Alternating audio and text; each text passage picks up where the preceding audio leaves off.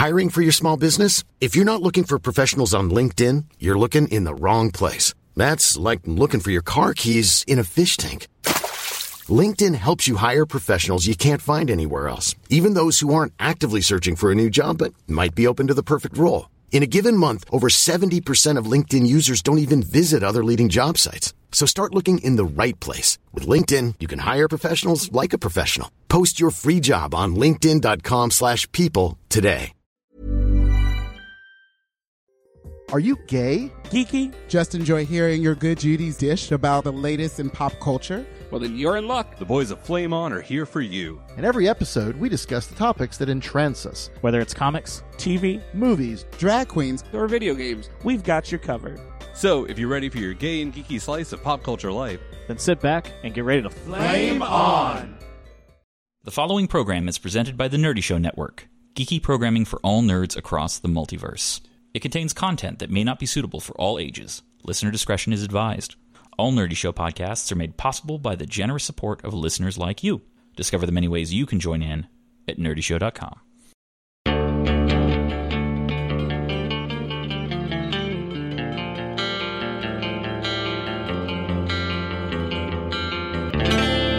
All right, everyone, welcome back to RPG from Scratch, episode 41. We got Max back with us today. He is no longer dead. He is back to life. We got a, a few things we're going to go through today. Um, we're gonna we're gonna jump into step six soon. Mm-hmm. Uh, but right now, I kind of want to go back to the premise that our game should be built to make life easy for GMs. Yeah. The GM's got to love the system more than anyone. Like if, if the GM doesn't love the system, nobody's going to have fun, and they're just not going to play it. Well, and, and also I think we, we need to be conscious of making the the situation at, at least to stre- like at least to the same amount of streamlining as we have done for for players. Yeah, Because I feel like we've allowed for with the path system and, and momentum an incredible amount of variety and decision making potential. But no one decision feels super huge. Mm. Like it's very easy to just dip into a path system, create a fun, interesting character, but no one step feels giant. right. And We're not lot- taking giant steps, and I, yeah, we should do that for for GMs as well. a lot of that I think has been adhered to just for the fact that all the triggers and unique problems and, and things that people need to keep track of in combat are on the players. The GM can list effects and they're responsible for any triggers they create, but the more complex ones are really coming from the players. Yeah. And if they miss it, that's on them. Outsourcing complexity to the players is is I think one of the strengths, but we also need to make sure that the individual complexity that the players cannot be a part of needs to be simple.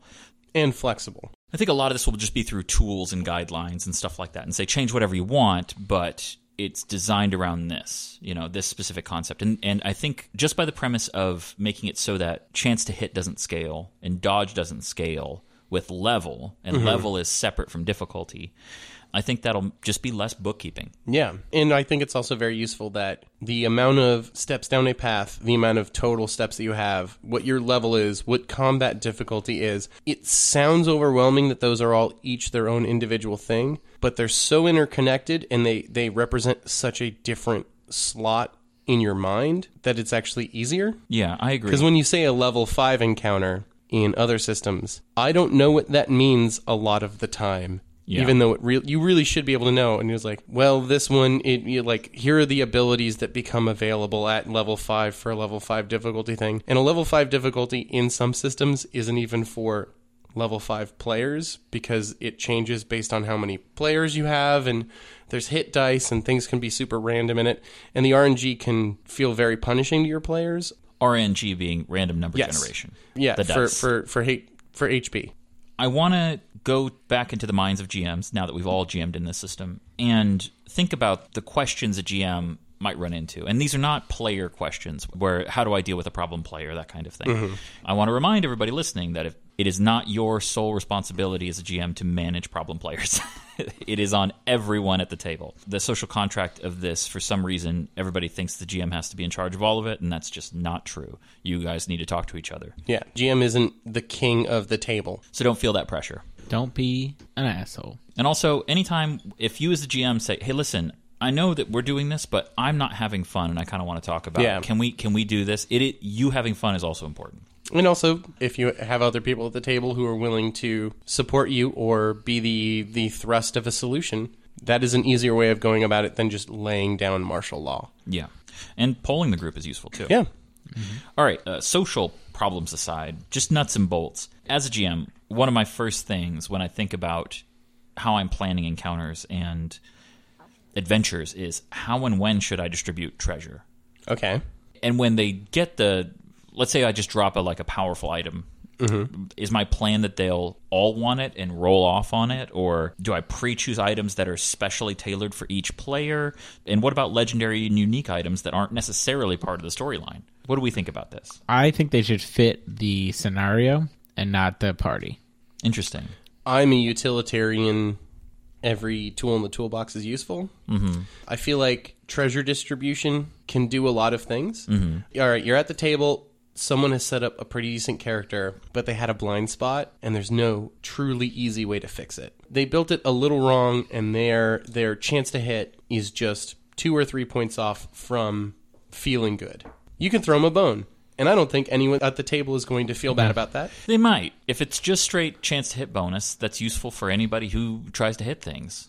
But at that point, if it's in a, a weapon or it's a stat boost, and, and it's definitely a situation where hopefully you have a play group who is invested in the success of their, their other mm-hmm. members. And, I, and I, mm-hmm. I do think this system specifically is set up that way. Yeah. I kind of split the difference. I think that the treasure should be appropriate to the area or the scenario mm-hmm. and tailor made for the people receiving it. Well, that's what I'm saying. That's If that's that- my. that makes I think sense. I think it needs. Yeah. I need. I think it needs to be both. I think you need to. It's lame to play a purely randomly generated treasure system because it's really fun to have a bunch of melee fighters get magical implements again and again and Yeah. again, and that doesn't happen often. Mm-hmm. But even if it happens two or three times in a row or in a single stash. Man, does that feel weird and awful. And then you're like, do we sell it? Are we going to try and trade up? Like, you just created another Yeah. set of problems or a weird scenario for your players that doesn't feel like part of an adventure. Okay. It feels like part of like- a, a computer game at that point. Like the DM adding to a player, like you said, the blind spot. Like one time I was playing like a gnome bard, Of two course. foot, two foot six, you know, just saying. And everyone's like, "Why aren't you going into combat?" I'm like, "Well, I'm a gnome, and I'm a bard." so then, like, we got some treasure, and the DM like, "Oh, it just happens to be a dancing sword, which will make you be able to do this, this, and this."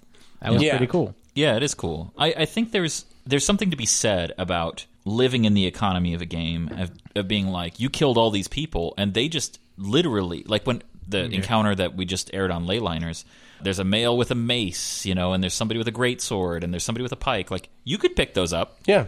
I mean, you could. You could pick them up and you could sell them and you could, you know, use the money to do whatever you want. But I think that is only loot in the original sense of the word. Okay. Yeah. like it's it's very much just uh, pick up whatever, just grab shit, let's go. Like I'm not that interested in that gameplay at a table. I'm really not. I get that. I've en- I've enjoyed it. I, I have I I've legit enjoyed it. Being like, grab all the magical shit. Uh, let's see what what do you think we could hawk it for? All right, let's go there. Let's Oh. see what kind of bonus we could get if we if we haggle with this guy and, and then unload off this stuff. Magical shit is different. The way that you just said it is like anything that falls on the ground is Sure. ours. We're going to hoard it. We're going to we're going to make a small armory Yeah. deposit into a trader. Well, let's say there's, you know, maybe maybe there's a couple things. That, Yeah. You know, that y- you're not checking. You're busy. Time's a wasting, and you generally wouldn't. But let's say you're running a pre-made adventure. Mm-hmm. Your players fail to open the door. They fail to spot a secret wall. They fail to. They they just straight up find an alternate solution to beating the boss. That in no way implies that they will get his sacred sword off of him. You might feel that they're in a pickle that they don't know that they're in because if you're playing in a lot of systems, even ours to an extent, it scales with the quality of your gear. Like the difficulty you're coming up against will, Yeah. will, will increase. So, how do you get the correct treasure into there? And, and and this is, by the way, this is a difficult question because you need to be very carefully aware of what they already have. If, Yes. If you're trying to if you're trying to up their power level And, specifically. and and not even what they have, what they can do. so, do you have them write letters to Santa? Do you find a wish list for them? Mm, no, I, I think that's It ruins the moment of "Yay, we found the treasure." it. One, it ruins the moment of yay, and it also provides a line for potential disappointment of something that is useful but not exactly like it's it's you know showing up on Christmas Day and you got guitar strings but not the exact brand that you like Right. sce- scenario The the old uh, here we, we got you some heroin, Grandma. We, I got you cocaine. It's what the guy at the store said. he you'd said want. this is the one you'd want we'll take it back and get you some heroin dear we got you a book on heroin hmm with some heroin Are we? I can't remember honestly. Are we still doing the ideas of the things that clip into weapons, the artifacts that clip into weapons? I think we can. yeah yeah. Because then that could be Augments and a- stuff. like, oh, there's some fire augments in here, and then you could do yeah that what you definitely will makes with it it. way more generalized malleable, and yeah. personable. Mm-hmm. Yeah, or the route that I typically go with is just make an established wondrous items merchant. There you go. They show up and you just give them money, you know, or they just pick up shit that looks like it's worth things. They sell it. They go to that store.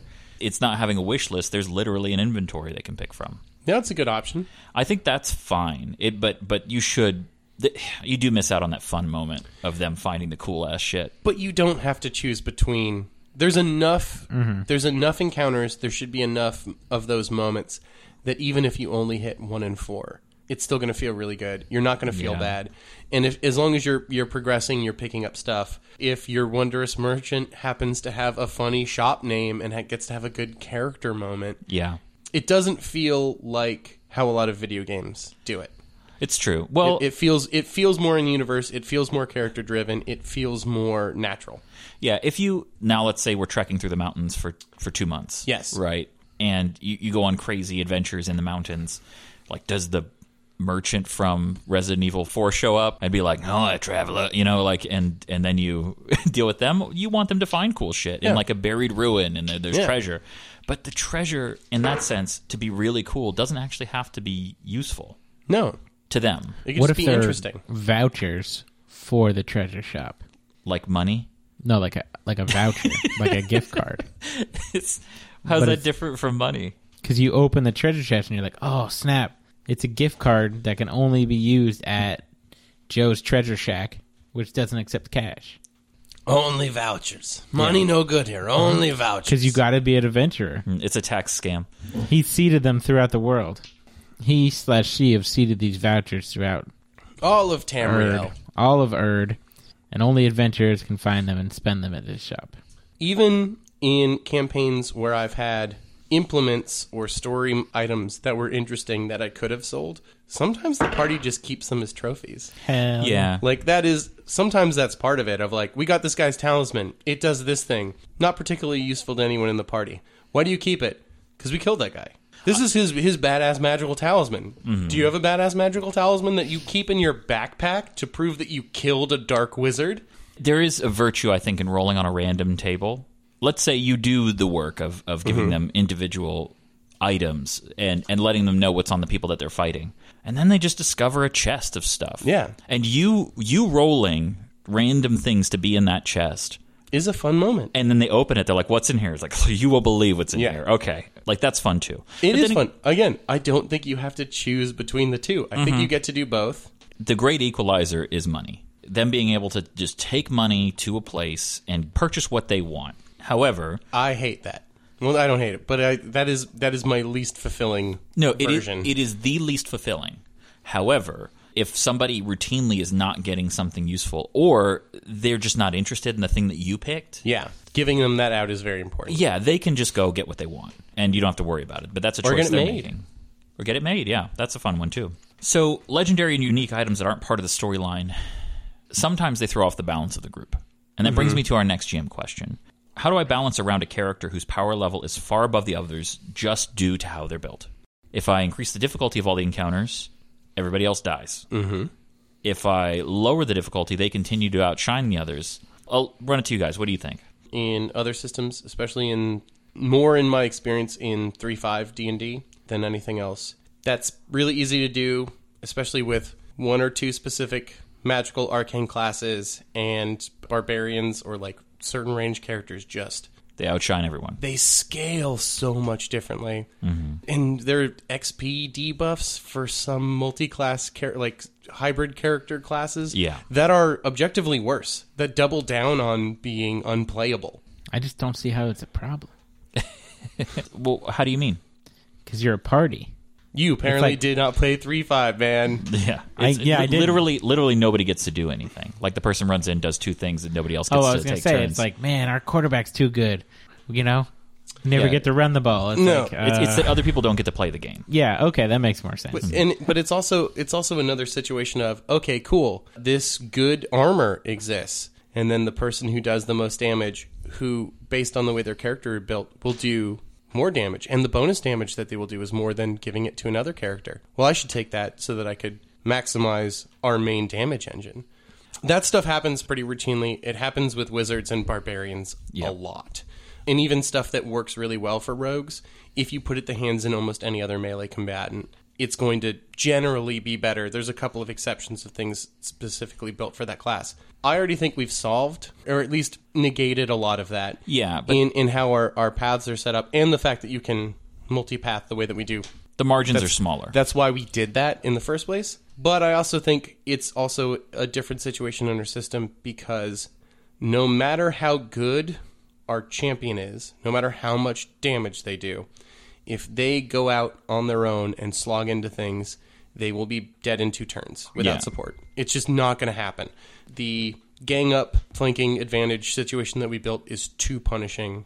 And the support classes who don't even do a lot of damage, when you're playing on the other side of them, they feel like they matter too much. Even if the other party members don't fully understand, mm-hmm. the fact that you have someone as Citadel who's a guff, who's giving phalanx, who's slogging into things and just doesn't care about damage and is just taking everything, they don't have to put up big numbers when they roll the die for you to feel like they matter. well, I think where this problem is actually more egregious is outside of combat. Yes. If you have somebody who's a skill monkey, nobody gets to talk to NPCs. Yeah. because you're like, why would we say anything to this person? This person's got an 18 in diplomacy, intimidate, you know, all these di- all these different things. So Which is where rogues shine. That's where they shine. yeah, and and bards. So how do you deal with this? I think Again, we I think we already inbuilt solutions. okay, yes, we did in our system. Yeah. I'm saying as a GM, Just general GMing. Yeah, if you let, let's let's say if, if you if you run into this problem Uh-huh.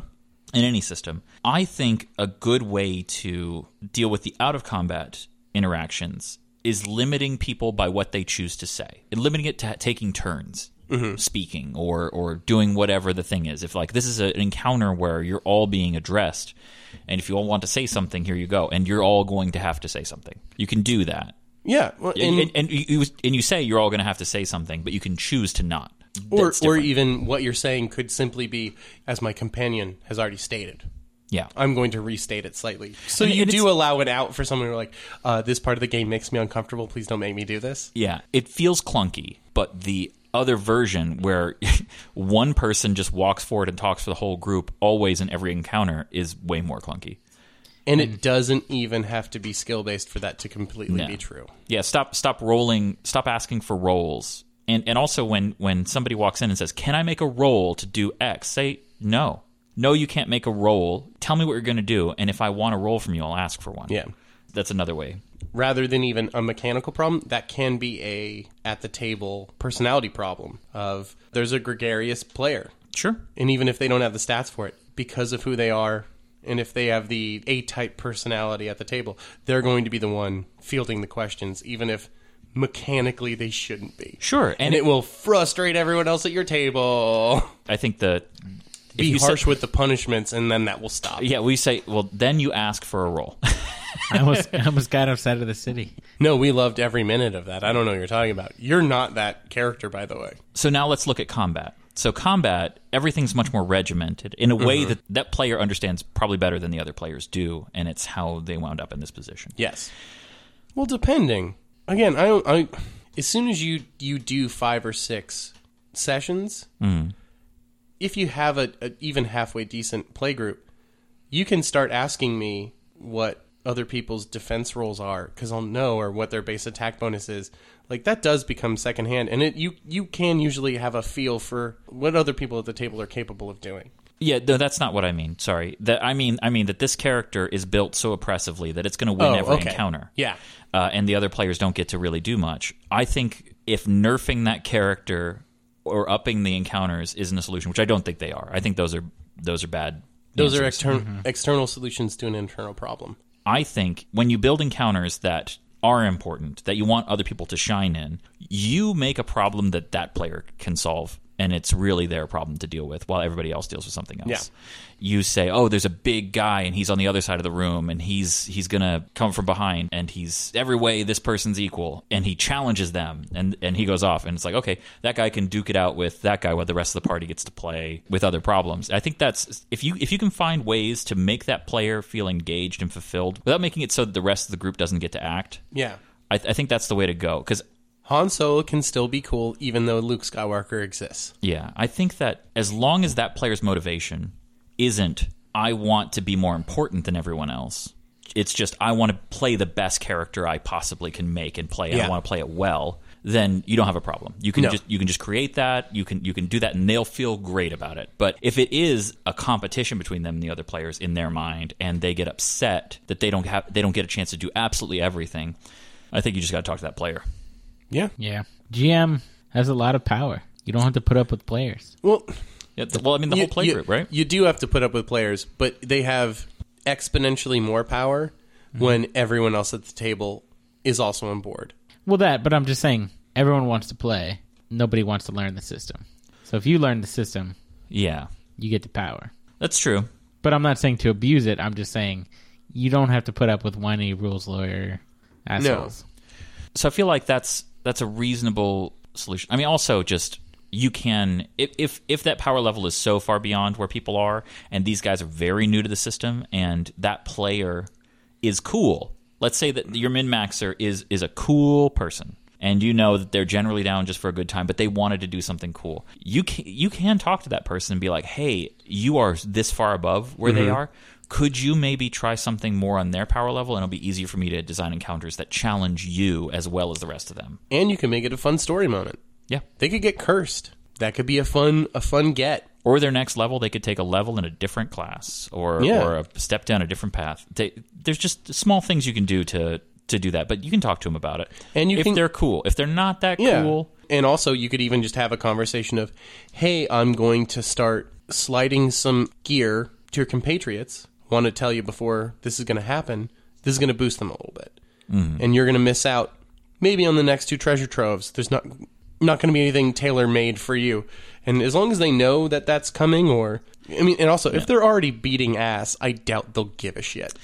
Let's hope. So, uh, last GM question I kind of want to deal with is there's a common one I see that are, it's not really a problem in our system because of how it's built. It, it's not really even a question because it, it's irrelevant. Is my players are healing to full between each battle and resting and mm-hmm. getting all their spells back, and it makes my campaign lose the sense of urgency, and they have every trick in the books to make sure that they get that bonus or rest or or the adventure path. There's no reason why they can't just walk out of this ruins mm-hmm. and do it. You know, and there's no amount of random encounters that'll put a dent in what they're able to recover. What do I do? Uh, cave-ins are fun. Just trapping them is always good. Making making me the entrance not be able to be the exit is my first go-to move.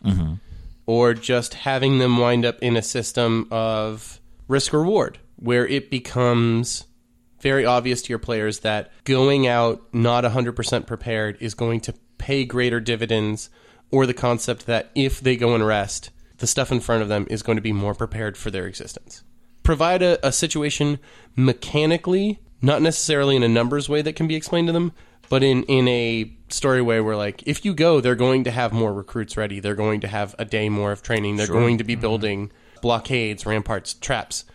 That's, like, that's my first instinct. Is Yeah. put a time limit. Yeah. like just just make sure the clock is ticking. Um, but I mean, that's not always an answer that you have based on what you've set up, right? Like there might be something else. It's just a tomb. It's not going anywhere. You know, there's there's no cave in, and if it it would make sense for there's situations you get into, especially in adventure paths, where that's not really an Yeah. option, right? A part of this problem actually isn't a problem. One of the reasons I think that is because the point of view that you have when you think this is these players, they're not going to feel the urgency and the engagement that I want them to feel and the desperation. But It's actually not true. What's happening is they're taking it so seriously that they're over preparing. well, that they, they don't want to leave anything to chance. Yeah. They're, they're mm-hmm. really like taking every part of it seriously. So you can take that out of it. However, I do understand that that you as a GM want to keep the pace going, and it does slow down. And they, you know, you don't really want to say, okay, well, let's do another rest. Now let's roll for this. Who's standing watch? You do that like after every encounter. You might get bored. Putting a time limit on it's good. Also, just or, or even if it's a it's a pacing concern rather than a difficulty concern, you could even do something uh, as simple as oh, you have a standard rest procedure, and if I don't want anything weird to happen, you could just say that, and you're like, let's next scene then, Mm-hmm. next day. That's not the point of this. Isn't to mm-hmm. make it harder. The point is to keep it moving. Make it bandit country. You want to make camp? Hiring for your small business? If you're not looking for professionals on LinkedIn, you're looking in the wrong place. That's like looking for your car keys in a fish tank. LinkedIn helps you hire professionals you can't find anywhere else, even those who aren't actively searching for a new job but might be open to the perfect role. In a given month, over 70% of LinkedIn users don't even visit other leading job sites. So start looking in the right place. With LinkedIn, you can hire professionals like a professional. Post your free job on linkedin.com slash people today. Burrow's furniture is built for the way you live. From ensuring easy assembly and disassembly to honoring highly requested new colors for their award-winning seating, they always have their customers in mind. Their modular seating is made out of durable materials to last and grow with you. And with Burrow, you always get fast, free shipping. Get up to 60% off during Burrow's Memorial Day sale at burrow.com slash ACAST. That's burrow.com slash ACAST. burrow.com slash ACAST. there's a story reason th- there are ways to do this in game without telling them without saying well there's a time limit like just going after this you you hear a thing slide shut and you notice that there were eyes looking at you from the wall and then you hear running feet like Yeah, and then you're good. You're good. yeah they're like well we can't let that person get away This is Scooby Doo moment. Yeah. We have to go. we can't let them get away and warn somebody and then they're going to send people out to be ready for us and like it, if you just add a hook into the next thing it's it's Yeah. fine also maybe just let them maybe it's fine. Yeah. maybe maybe it's not a problem and you're making it a problem because you know that your party is powerful enough to kill everything in the dungeon if they arrive just fresh as a spring chicken to every fight. Maybe that's actually okay. Maybe that is the the character of the party that has mm-hmm. existed in trying to force them out of like because there's also there's also parties who if they don't rest are more mechanically able than parties that do oh 100% there yeah if you have a lot of spellcasters in your party you're going to want to take rests more. You're going to take that more seriously. If you're a lot of just like grin and bear it warriors barbarians rogues people that barbarians with fast healing? Yeah maybe the the need for a faster paced thing is is on you and not on your party. I think so. Also, you can just, without telling them anything, increase the difficulty. Yep. If you just increase the damage output and increase the difficulty, they'll feel it if you retool the encounter to be made for a party that has all their tools available, if you make it that difficult, problem solved. They're engaged, it's frenetic, and now after each one, they're like, we need to rest now. And you're like, I bet you do. Mm-hmm. Get your rest because the next one's going to be a doozy. Yeah. I think that's a that's also a, a, a very satisfying way of solving this issue. The reason why I said that this is not it, it- it's something we kind of avoided in our system. We're saying you can heal to full after every combat because our damage gets kind of spiky. Yeah, inbuilt in the way that we we used to play other systems and the way that we like to play this one. I don't feel like we play in character and in story situations. We still play the same dumb rabble that we've always played. Sure. But I always feel like combat mechanic wise, even when we we set up parties or teams, it definitely feels more like instead of a band of misfit toys. It's very much a SWAT strike team. Of Sure. we're prepared. We uh, if we had any information of the combat that we're going into, we're going to make sure we have the tools available that we know that we need. Everyone has a pretty good opening move that they're aware of what they're going to do. There's always almost a lot of support for like, okay, even the way that we set up the the movement that the tank goes first and and, Sure. and, and the positioning. All of those things are more set up to a strategic, tactical mentality in dealing with combat, and I think part of that also extends to preparedness in the series in which all combats, even if they are frivolous, are taken. I think there's also a solution that we have that doesn't seem like a solution, and you can steal it 100% to use in other systems is that we call combats scenes. Yeah. And you could say, well, we want to rest. And the GM just says, scene's not over. Yeah. like, Yep. Sorry. So you can you can start walking towards the entrance if you want, but know that we are still moving in uh, initiative order. You're going to have to take your turn to do each thing because uh, stuff is still happening right now. And you don't get your abilities back until the scene ends. Also, can we be a SWAT team of misfit toys? Uh, That I- sounds awesome. Actually. That is, and it's the mo- we're- it's the movie Small Soldiers, and it is amazing. If we're talking about leyliners, I think that is actually the most accurate version of what we are. And the last question I want to ask this is a storytelling question. How do I make my players care about my bad guy? Ooh, that's, a- hard. that's a. I think this question is harder to answer now than it was ten years ago Why is that? because of this. I, I think there's a there's a larger conversation about what bad guys are and how they function in narrative in the media that we consume that feels differently than like 80s bad guys. Like 80s bad guys are very straightforward, but it's very they're, it's very easy to hate them and it's very easy to celebrate their deaths. And we've gotten into a conversation where we like to have complex villains, but we have complex villains that are either usually complete not negative but inverse shadows of your heroes is mm-hmm. is a very common trope or we want the sensitive relatable villain mm-hmm. and I almost think in a tabletop scenario, those things don't narratively work as well because it's not it's not fully constructed. You're not spending a lot of time with them. no, and you shouldn't have to. And they're evil. They Yeah. shouldn't have to be likable. They don't have to be evil either. But I'm saying No, if they they, don't. are. Everyone tries to make them likable. Mm-hmm. Did you ever see the SNL skit with the child molesting robot? God, I No. love that, It's- dude. It it's is like- the I'll check Rock. it out. It's It's like the all Rock kills it in it.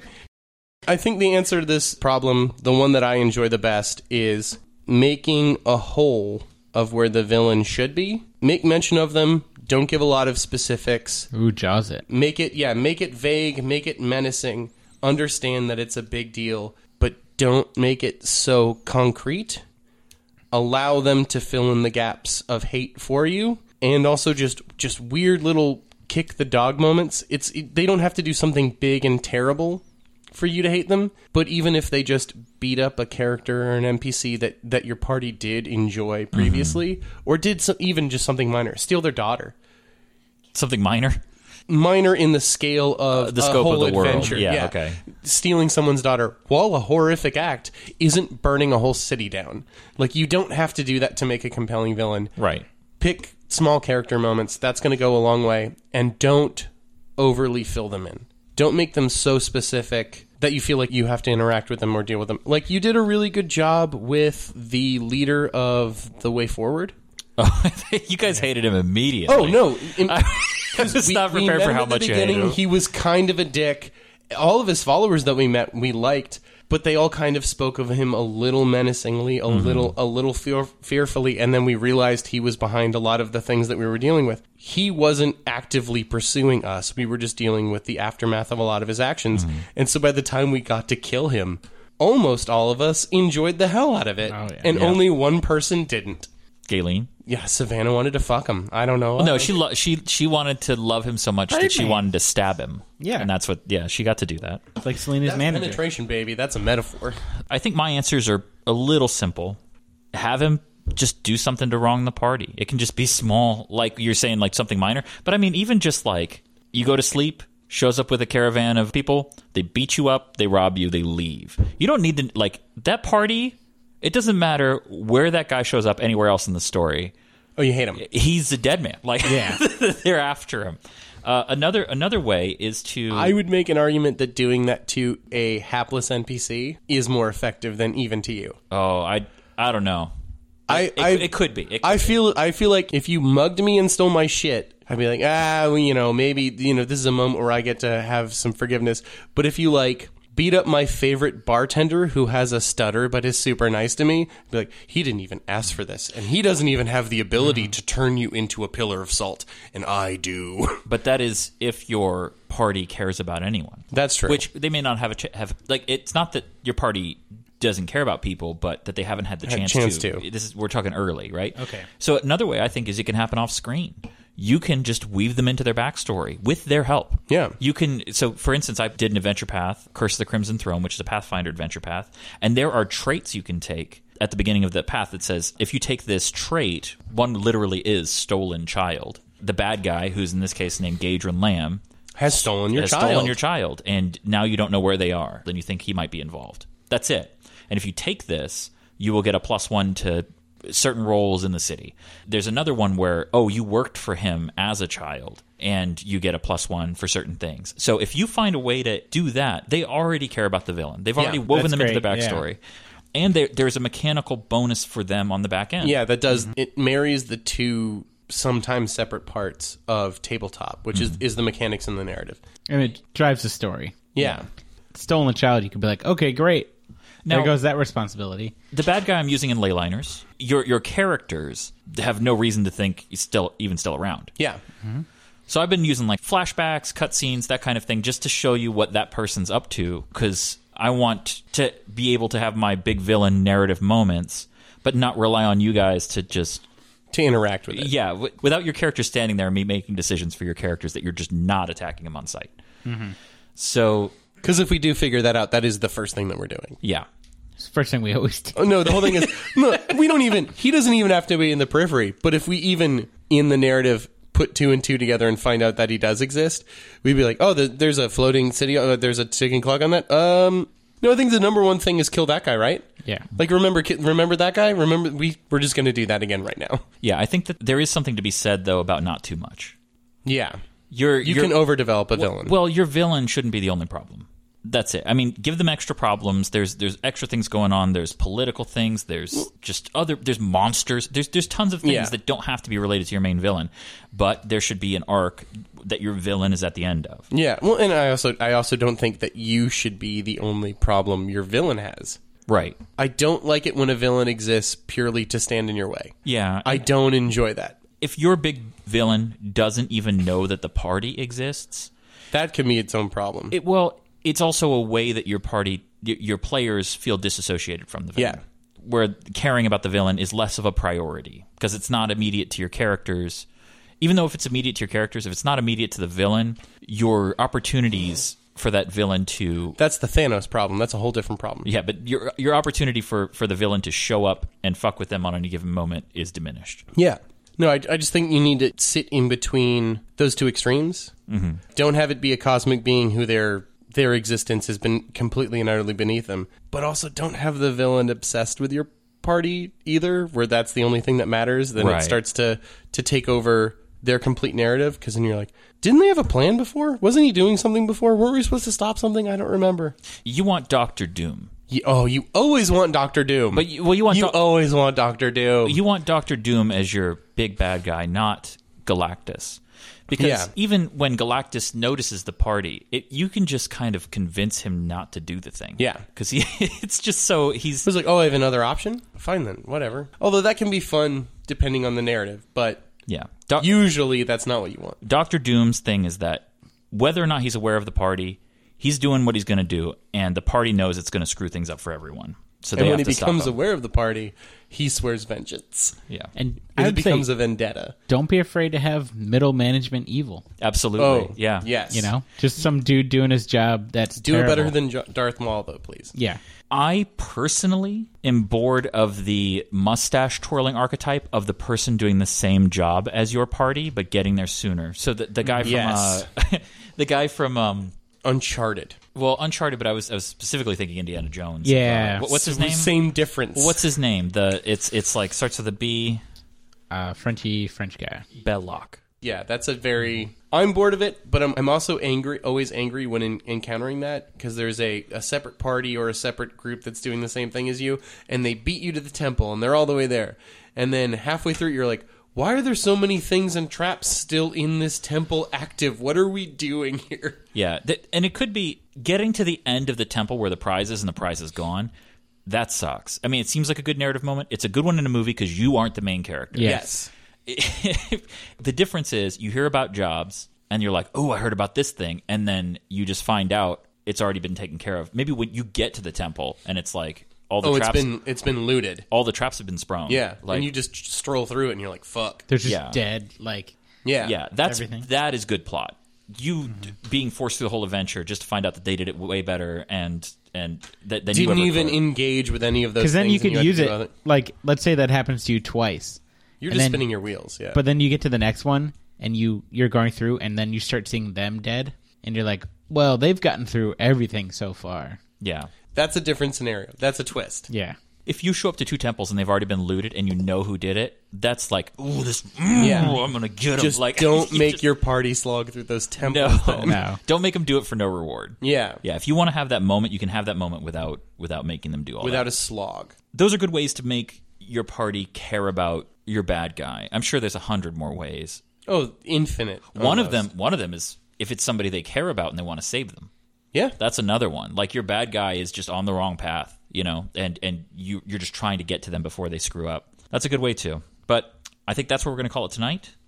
Thank you, Max and Liam. Bleh. No problem. And next episode, we're going to get back to the homework and make some stuff.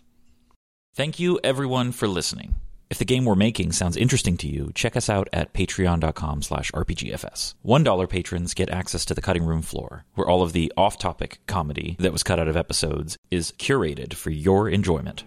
$2 patrons get the updated character sheets that they can use to make their own characters in our system. $5 patrons get access to every rulebook we release as we update them. $10 patrons get to create custom NPCs for use in our actual play podcast, Leyliners. Also, if you enjoy the show, please rate and review us on Podchaser and Apple Podcasts. Every review helps. If you want to reach out to us with your gameplay ideas, please comment on our Patreon or tag us on Twitter. We are at Homebrew Hombres. Thank you all again, and until next time, stay safe, stand watch, and get a full rest.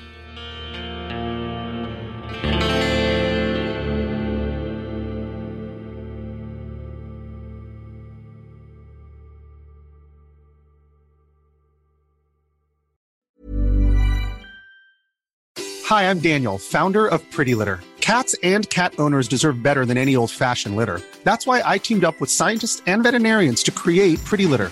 Its innovative crystal formula has superior odor control and weighs up to 80% less than clay litter. Pretty Litter even monitors health by changing colors to help detect early signs of potential illness. It's the world's smartest kitty litter. Go to prettylitter.com and use code ACAST for 20% off your first order and a free cat toy. Terms and conditions apply. See site for details.